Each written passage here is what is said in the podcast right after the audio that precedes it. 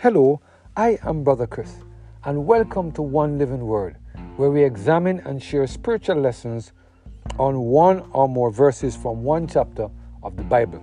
Today we're focusing on the topic, Bow Down and Worship, based on our reading of Revelation chapter 11, verse 15 and 16.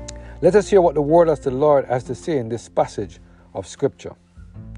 And the seventh angel shouted, and there were great voices in heaven saying, the kingdom of this world are become the kingdom of our Lord and of his Christ, and he shall reign forever and ever.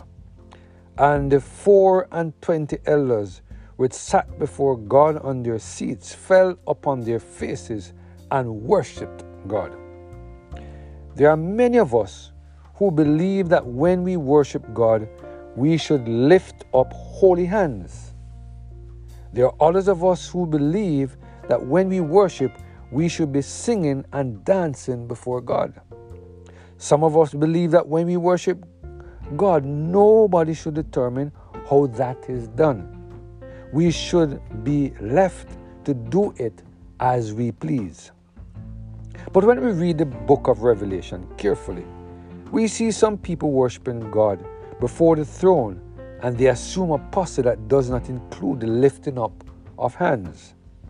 It does not include them dancing all over the place. Let us take a few minutes to look at what took place at the sounding of the seventh trumpet. In Revelation chapter 11, verses 15 to 16, the word of the Lord said the following, and the seventh angel sounded, and there were great voices in heaven saying, the kingdoms of this world are become the kingdoms of our Lord and of his Christ, and he shall reign forever and ever. And the 24 elders which sat before God on their seats fell upon their faces and worshipped God. Do you see what the 24 elders did? Do you see the position that they took as they worshipped the Creator of heaven and earth? Why was it necessary for these elders to get up from where they were sitting and to fall down on their faces to worship the Lord in the beauty of holiness? These men realized that they were in the very presence of the Almighty God, the Creator of heaven and earth, and they took a posture which reflected the awe and reverence that they had for God. Let us take a few minutes to study the meaning of the word worship. The Strong Concordance defined the word worship as, in the New Testament, by kneeling or prostrate to do homage to one or more obeisance, which, whether in order to express, reflect, or to make supplication. There are many of us who don't seem to realize that when we come into the presence of the Lord to worship Him, the posture that we adopt is very important.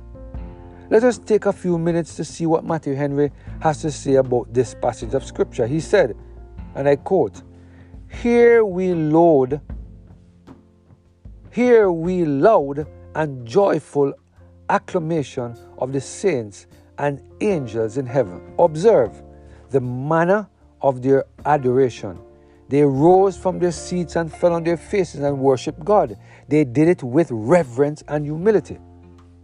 Number two, the matter of their adoration. A, they thankfully recognize the right of God, of our God and Savior, to rule and reign over all the earth. The kingdoms of this world have become the kingdoms of our Lord and of our Christ. Verse 15. They were also so entitled, both by creation and by purchase. B, they thankfully observe His actual possession of them and reign over them. They gave Him thanks because He had taken to Him His great power, asserted His rights, exerted His power, and so turned title into possession. Number 3, or C, They rejoice that in his reign shall never end. They rejoice that this reign, his reign, shall never end. He shall reign forever and ever, till all enemies be put under his feet. None shall ever wrest the scepter out of his hand. End of quote. I pray that as we reflect on what the Lord is saying to us today about worship, that we will ask the Holy Spirit to help us to continue to demonstrate the respect we have for God by ensuring that the posture we adopt demonstrates the contrite state of our heart as we come before the mighty and awesome God. Let us pray. Heavenly Father, thank you for the reminder today that we serve an awesome God. And when we worship you, Lord, we must demonstrate the awe and the reverence that we have for you. We recognize, Lord, from the reading today that the posture